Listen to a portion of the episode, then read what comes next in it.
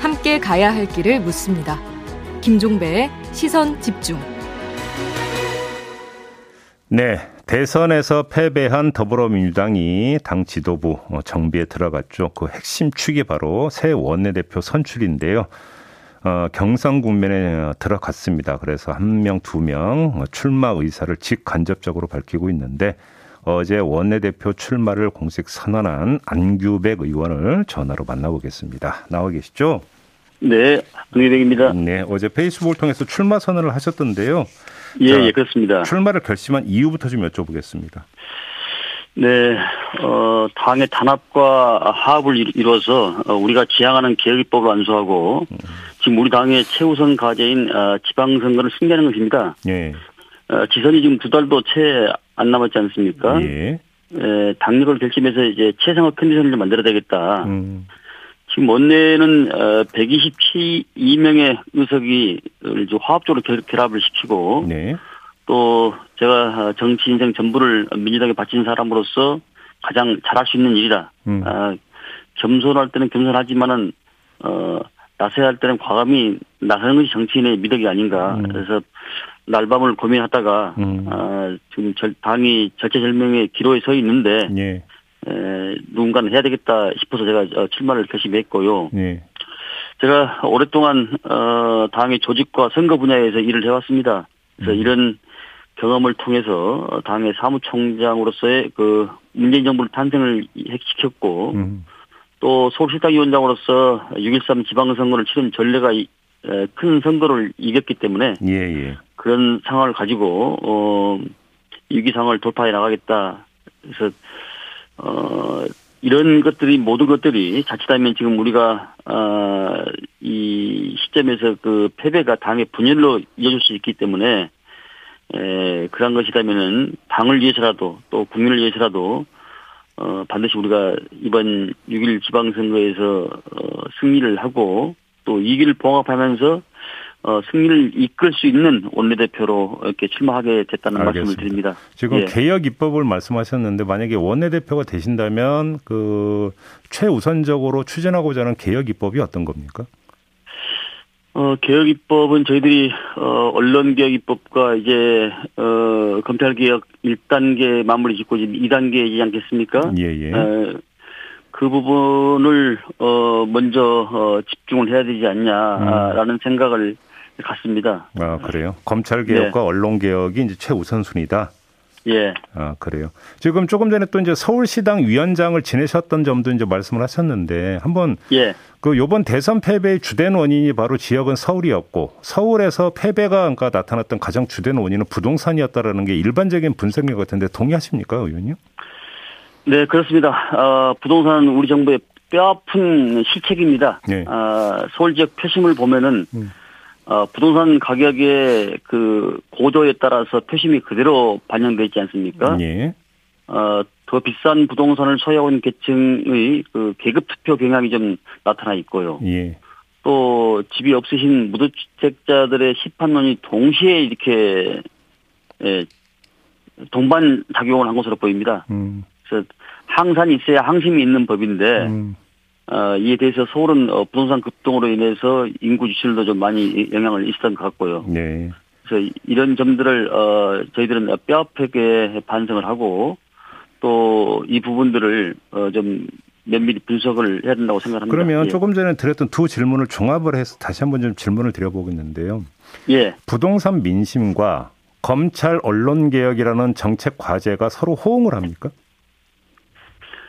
어, 저는, 어, 일면, 어, 양면성이 있다고 봅니다. 예. 아, 양면성이 있다고 보는데, 우리가, 예. 어, 흙 속에 백이 있는 것이 아니고, 백 속에 흙이 있는 것이 아니고, 흙 속에 백이 같이 동시에 있다고 봐야 되는 것이거든요. 예. 그래서 저는 이 양면성이 있다고 보기 때문에, 음. 국민들한테 설득과 이해를 좀 구해야 되지 않냐. 음.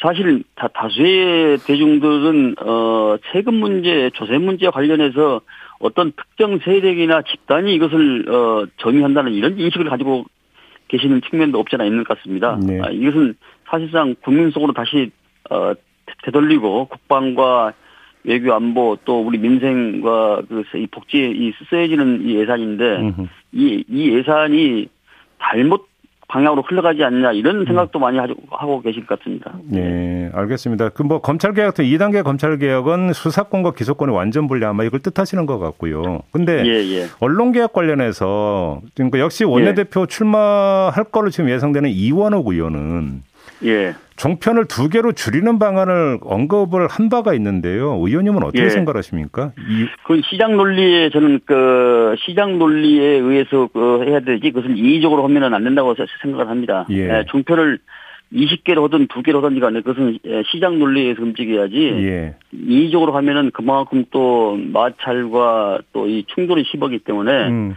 어, 저는 시장 논리에 따라서 움직여야 된다고 생각합니다. 근데 그건 시장 논리 이전에 지금 그 제허가 요건, 그리고 이제 거기서 나오는 평가, 여기에 기초해야 되는 거 아닙니까?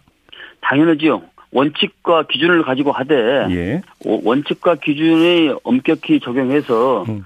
외 적용이 없이 하는 것을 일단 하고요. 네. 그 이제 그 바탕 속에서 네. 어, 시장 논리에 가야 된다 이렇게 생각합니다. 예. 지금 예를 들어서 그 윤석열 당선인 측에서는 공영방송 구조 개편 문제를 사실상 그, 그 언급을 한 바가 있는데요. 이런 방향에 대해서는 어떻게 평가하십니까? 그것은 어 지금 윤석열 당선자의 구체적으로 제가 내용을 보지는 못했습니다만은. 음. 구조조정을 한다는 것은 저는 현 시점에서 맞지 않다 그렇게 봅니다. 그렇게 보시는 거고요. 네. 아, 지금 언론 보도에 이런 보도가 있더라고요. 그러니까 그 의원님께서 어떻게 받아들이실까 궁금한데 의원님을 정세균계로 분류를 하면서 예, 예. 같은 정세균계인 이원호 의원과 단일화할 거다. 이런 전망 기사가 나오던데 어떻게 받아들이십니까? 어, 사람이라는 게 또 정치라는 게 뭐 친소 관계가 있지 않겠습니까? 예. 그래서 뭐 그분하고는 어 95년부터 오랜 동안 인간적 신뢰관계를 유지해 왔기 때문에 음흠. 사람은 아, 신의 정신의 원칙이 있어야 되고 네. 또 그런 열정이 있어야 되기 때문에 그분하고 가까운 건 사, 실입니다 그런데 음. 이제 당의 선후배로서 지금 이영원 의원이 어 출마를 아, 그 하셨는데 네. 어 이 부분에 있어서는 어 상호 어 토론과 협의를 거쳐서 음. 어, 단일화를 해야 되지 않나 그렇게 생각하고 아, 있습니다. 그러니까 단일화 네. 가능성 열어 놓으시는 거네요. 그러면 그렇습니다. 예. 알겠습니다. 자 이번에는 좀 질문 갈래를 바꿔서요. 의원님 같은 경우 이제 국회 국방위원장도 지내셨고 현재도 국방위원이시죠? 그렇습니다. 예, 지금 그 대통령 집무실 용산 국방부 창사 이전 문제 좀 여쭤보고 싶은데요. 어떻게 평가하십니까? 예, 예. 아, 저는 이 대통령 집무실 국방부 이전 계획은 국민 불안의 대참사로 규정을 합니다. 대참사? 예, 국민 불안의 대참사로 규정을 하고요. 예.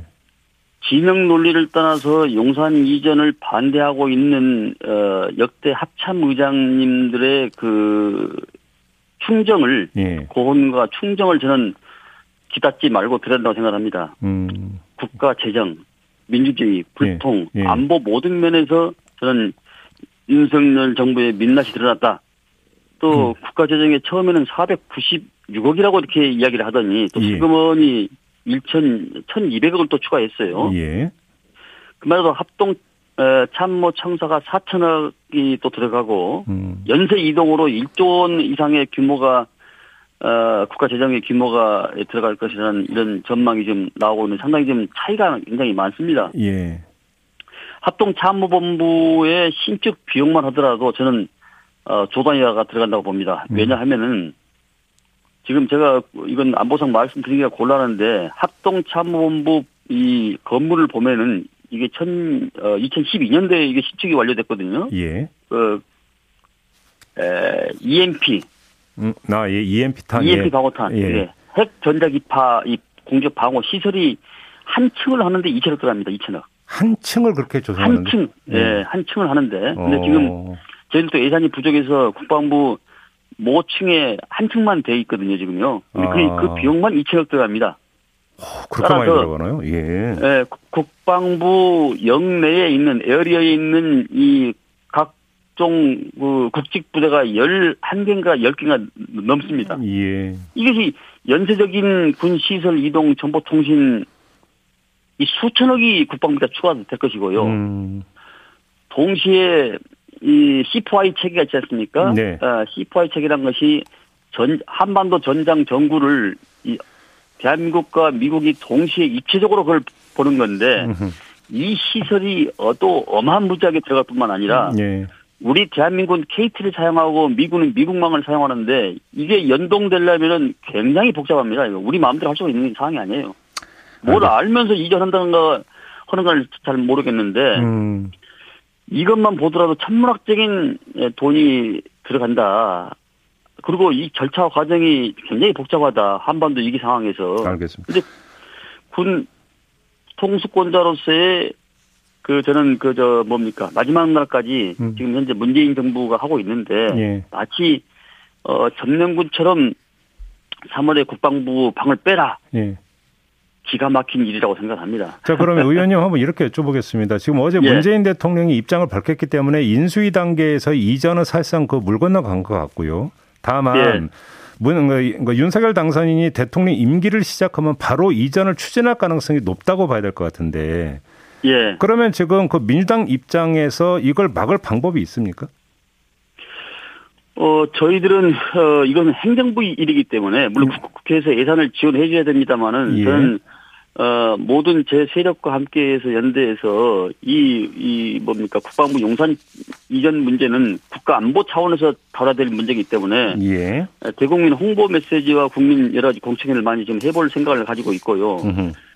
스위스가 이 어느 단어를 불문하고 국가의 제1 덕목은 안보와 국방입니다. 예. 스위스 스위스가 내일 국가임에도 불구하고 해군과 해병대가 해, 해, 해군이 있습니다. 아 잠깐 스위스에 해군이 있나요? 해군이 있습니다. 아, 그래요? 이 산으로 예. 둘러싸인 나라가 바다가 없는데 해군이 있어요. 예. 그 이유는 가장 중요한 덕목을 안보로 생각하는데 음. 이 국민적 동의와 절차 없이 마치 국가 대사를 군사작전 식으로 이렇게 들어 밀면서 밀어붙이고 있지 않습니까? 예. 독단적 이런 거에 대해서는 용서할 수는 없다. 아. 알겠습니다. 요즘 여당 지금 현재 국민의힘 이 의원들 국방위원 중에서도 저한테 괴롭다 한숨을 쉬고 있는 분들이 꽤 계십니다. 아 미, 국민의힘 소속 국방위원 중에서 그렇습니다. 어 그래요. 예, 음. 예, 예. 오늘 그 국방위 현안 질의가 있는 걸로 아는데 누구를 부르는 겁니까? 장관을 불러서 어 뭐 국방부 현안 질의는 원래 이제 장관을 불러서 하지 않습니까? 예. 그런데 이 현재 지금 이 소국 장관께서 어느 정도 답변을 할 수 있을지 아, 좀, 알겠습니다. 좀 애매모호하는데 사실 저는 국방부 장관을 상대한 것보다는 국민의힘 의원들을 상대로 질의해야지 않나 생각합니다. 알겠습니다. 마무리하겠습니다. 고맙습니다, 의원님. 네, 네, 감사합니다. 네, 안규백 민주당 의원이었습니다.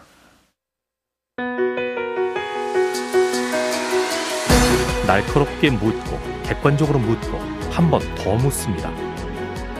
김종배의 시선 집중. 네, 우리 애청자 여러분께 질문 하나 드리겠는데요. 지난 15일이 혹시 무슨 날이었는지 아시는 분 계십니까?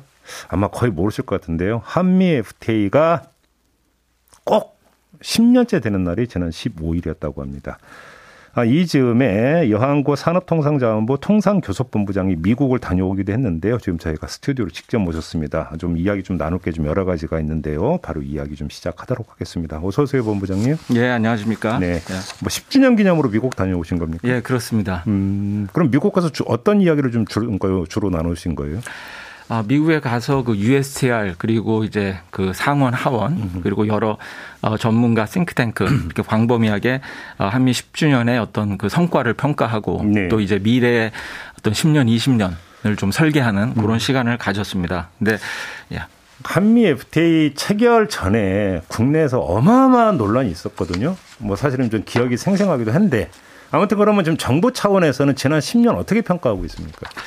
예, 사실 10년 전에 많은 그 논쟁이 있었는데 예. 이제 10년이 지난 이후에 예. 이렇게 우리가 보면 아, 정말 그 윈윈 그러니까 음. 상호 호혜적인 음. 그리고 굉장히 우리로서는 어떻게 보면 굉장히 큰 도전을 선택한 것인데 예. 그것이 어, 성공했다 그렇게 음. 평가를 하고 있습니다. 간단하게 이제 뭐 수치로만 말씀드리면 사실 미국은 세계 최대의 시장이지 않습니까? 예. 그리고 또 세계 최고의 기술 뭐 여러 가지 트렌드 음. 이그 기술 표준 이런 게 이제 테스트되는 음. 테스트 마켓이기도 한데 지난 10년 동안 아, 우리 그 교역이 한 70% 정도가 늘었고요. 음. 그리고 특히 이 코로나 상황으로 이제 그 여러 가지 세계 무역이 어, 이렇게 줄어드는 그런 음. 상황에서도 약 25%가 늘었습니다. 음. 그리고 우리 한국 기업들이 미국에 투자하는 것도 약 3배가 늘었고 미국 기업이 한국에 투자하는 것도 약 2배가 늘었고 오. 무엇보다도 한국 기업들의 그 미국 내에서의 위상이 엄청나게 높아졌습니다. 어, 뭐 반도체라든가 배터리 그리고 음. 이제 전기 자동차 이런 데 있어서 미국의 그 주요한 여러 주에 굉장히 그 커다란 역할을 하면서 이제 미국의 산업 지형을 이제 변화시키면서 그 한국의 브랜드 이 코리아 코리아 프리미엄 아 이거를 굉장히 이제 높이는데 그렇게 큰 기여를 하고 있다 그렇게 보고 있습니다. 근데 그 10년 전에 이제 엄청난 논란의 한가운데 있었던 게 이제 몇 가지 기억나는 게 투자자 국가 소송 제도 문제라든지 예. 뭐 지적 재산권 문제라든지 예. 이러면 어떡하냐 우리 이거 큰일 난다 이런 얘기 많이 있었거든요. 예. 큰일 안 난 겁니까 10년 동안? 큰일 안 났고요. 특히 이제 투자 그 소송 뭐 그런 부분은 예. 어떻게 보면 그러한 그 투자에 대한 어떤 안정적인 보호 장치가 음. 어, 양방향으로 이제 투자를 촉진시키는 어, 음. 그런 프레임워크가 됐다라고 볼 수가 있고 또 이제 지재권도 사실 10년 전에는 우리가 아 이게 지재권이 너무 강해지면 우리가 또 이제 피해를 볼 텐데 그러니까요. 그런 우려를 했는데 예. 지금 보십시오 이 한국의 소프트 파워 어이 그 저 기생충 뭐 미나리 그 오징어 게임 그래서 오히려 이제는 우리가 해외 시장에서 우리 지식 재산권을 이제 보호를 받아야 되는 어, 그 굉장히 10년 만에 음. 어, 큰 변화가 있었습니다. 지금 이런 평가에 대해서 미국 무역 대표부도 같은 평가를 하고 있습니까? 아, 그렇습니다. 이제 미국 입장에서 봐도 예. 어, 한미 FTA가 굉장히 전략적으로 중요한 그겁니다. 왜냐하면은 음. 미국 입장에서 한미 FTA는 두 번째로 큰 FTA입니다. 아, 미국 입장에서? 예, 미국 입장에서. 아, 그래요? 예, 첫 번째가 이제 어 캐나다랑 멕시코랑 했던 그 나프타. USMC 나프타. 네. 그게 이제 가장 큰 거고. 어 그다음에 가장 큰 게 이제 한미 FTA인데 네. 어 미국 입장에서 아시아에서 이런 FTA를 가지고 있는 게 우리나라랑 이제 싱가폴 두 개인데 싱가포르는 사실 이제 조그만 도, 시 국가고 아, 시아 국가로는 두 개밖에 없어요. 두 개밖에 없습니다. 오. 예. 그렇기 때문에 미국 입장에서 도 이렇게 그 세계 그 8대 무역국 10대 경제 음. 대국과 아시아에서 유일하게 음. 어, 이렇게 10년 어, 동안 성공적으로 운영했다는 것은 미국에서도 굉장히 커다란 자산이다. 그렇게 음. 평가를 하고 있습니다. 그럼 이건 뭐예요? 지금 미국이 이제 역점을 두고 추진하고 있다라고 하는 게 인도 태평양 경제 프레임워크. 네. 구상이론 이게 뭡니까? 아, 그거는요. 그 사실 어, 미국이 TPP 이 TPP를 주도를 했었고 트럼프 대통령 때 그거를 이제 다시 그 위드로 빠지면서 네, 빠졌죠. 어 사실 미 이 아시아 태평양 지역에 있어서의 어떤 경제 통상에 있어서 음. 공백 리더십의 공백이 생겼는데 다시 이 CPTPP를 가입하려다 보니까 이제 미국 내 정치 상황이 네. 어, 여의치가 않고 네. 하다 보니까 이렇게 좀 새로운 프레임워크를 들고 나와서 음. 인도 태평양 경제 프레임워크로 하는 건데 그 내용을 보시면 이게 굉장히 어떤 그 실물 경제 쪽으로 광범위합니다. 그러니까 물론 통상 도 포함이 되지만 디지털 그리고 어떤 그 인프라 아 그리고 이제 그 신재생 에너지 음. 어 그리고 이런 그 공급망 이런 이슈들을 어, 중심으로 하면서 USTR과 상무부 요 두 개 경제부처가 주도를 하면서 예, 요거를 어, 하고 있고 또 이 참가를 지금 타진하고 있는 나라도 어, 좀 저 넓은 그러니까 약간 좀 더 다소 포용적인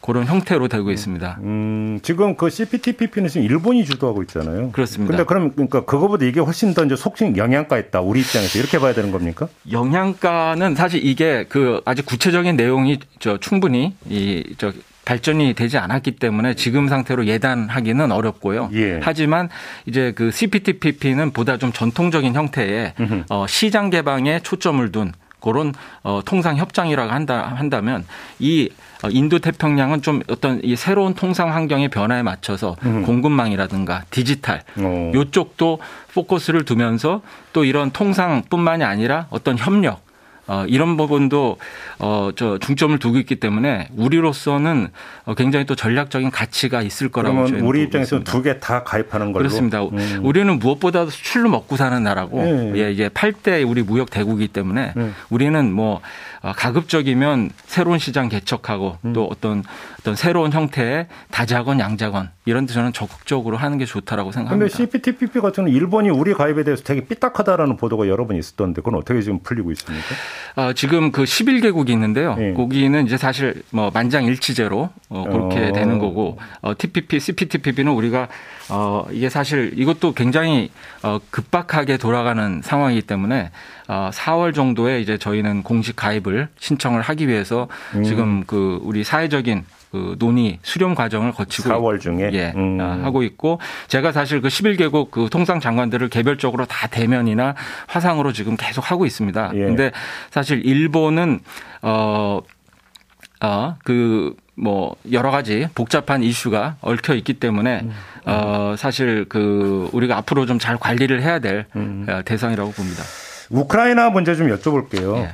지금 여, 이 여파가 여러 가지가 있는데 일단 많은 경제학자들이 이걸 우려하더라고요. 이거 그러니까 이 러시아의 우크라이나 침공으로 인해서 국제 에너지와 식량 위기가 올 수가 있다. 네. 이런 그러니까 우리가 섞인 전망을 많이 하던데 공감하세요?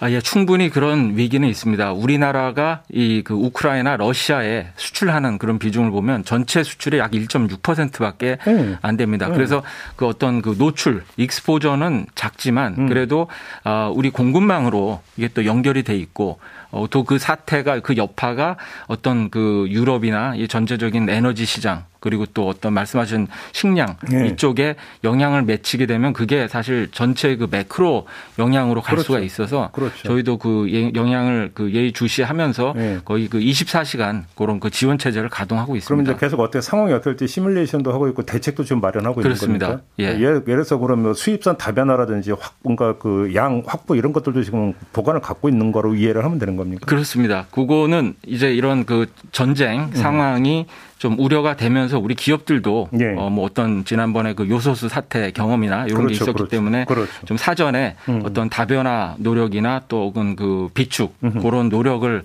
해왔던 것으로 알고 있고요. 어, 정부에서도 그에 맞게 이제 그 주요 국가들과 이런 공급망 관련해서 협력할 수 있는 그런 체계를 계속 지금 확대를 하고 있는 중이었습니다. 또 한 가지가 지금 러시아에 진출해 있는 우리나라 기업들 있잖아요. 예. 뭐 돈을 떼인다든지 예. 뭐 그러니까 물량이 확 줄어든 이런 그 문제가 발생한 것 같은데 어떻게 파악하고 있습니까? 예, 사실 우리 러시아에 우리 뭐 자동차라든지 전자 예. 아, 이런 그 공장들 많이 그 투자가 되어 있기 때문에 사실 많이 그 우려되는 부분은 있습니다. 음. 아 근데 지난번에 우리가 이제 러시아 그 수출 통제 예. 거기에 그 미국과 유사한 수준과 수준으로 우리가 동참을 하면서 그때 어 이런 그 FP, FTPR이라는 음. 그 어, 해외 직접 생산 어, 그런 규칙 예. 어, 그런 거를 이제 우리가 미국 상무부랑 어, 음. 협의를 하면서 어, 그 우리 그 한국도 예외 국가로 이제 어, 저 포함이 될 수 있도록 음. 그렇게 이제 상무부랑 협의를 했습니다. 예. 그래서 어, 다소 좀 이제 불확실성은 줄어들었지만 음. 말씀하신 대로 여러 가지 그 어떤 대금 결제상이라든가 음. 물류상 그리고 공급망 여러 가지 불안 요인이 아직 있기 때문에 음. 저희는 하여튼 그 민관 협력 체제를 어, 통해서 계속 주시하고 있습니다. 그러면 아무튼 대러 제재에 있어서 우리가 좀 그 뒤늦게 가가지고 이 미국 눈밖에 나는 거 아니냐 일부 국내 언론이 이런 보도를 내놓은 바가 있는데 전혀 아니라는 말씀. 전혀 그렇지는 않습니다. 제가 그 사실 미국 가가지고 네. 그 상무부랑 직접 어, 협의를 하고 했는데 네. 상무부와 이제 미국 정부 제가 백악관에서도 같이 만나고 했는데 음. 이 한국이 어, 어려운 상황에도 불구하고 음. 이제 미국과 어떤 그 동맹국들과 어떤 그 유사한 수준의 음. 아, 이런 경제 제재에 참가해 준 거에 대해서 굉장히 사의를 표명을 했고요. 음. 그리고 이 이러한 그 수출 통제 아주 굉장히 초기부터 예. 미국에서 어떤 초기 아이디어를 냈던 순간부터 어 한국 그 산업부와 상무부 간에는 실무적으로 굉장히 긴밀하게 협의를 해왔습니다. 음. 그래서 뭐 그러한 그 우려는 전혀 없다라고 말씀을 드리겠습니다. 알겠습니다. 자 이렇게 마무리하겠습니다. 고맙습니다, 본부장님. 네, 네 여항고 통상교섭 본부장이었습니다. 감사합니다. 네, 시선 집중 2부 마무리하고 8시 3부로 이어가겠습니다. 잠시만요.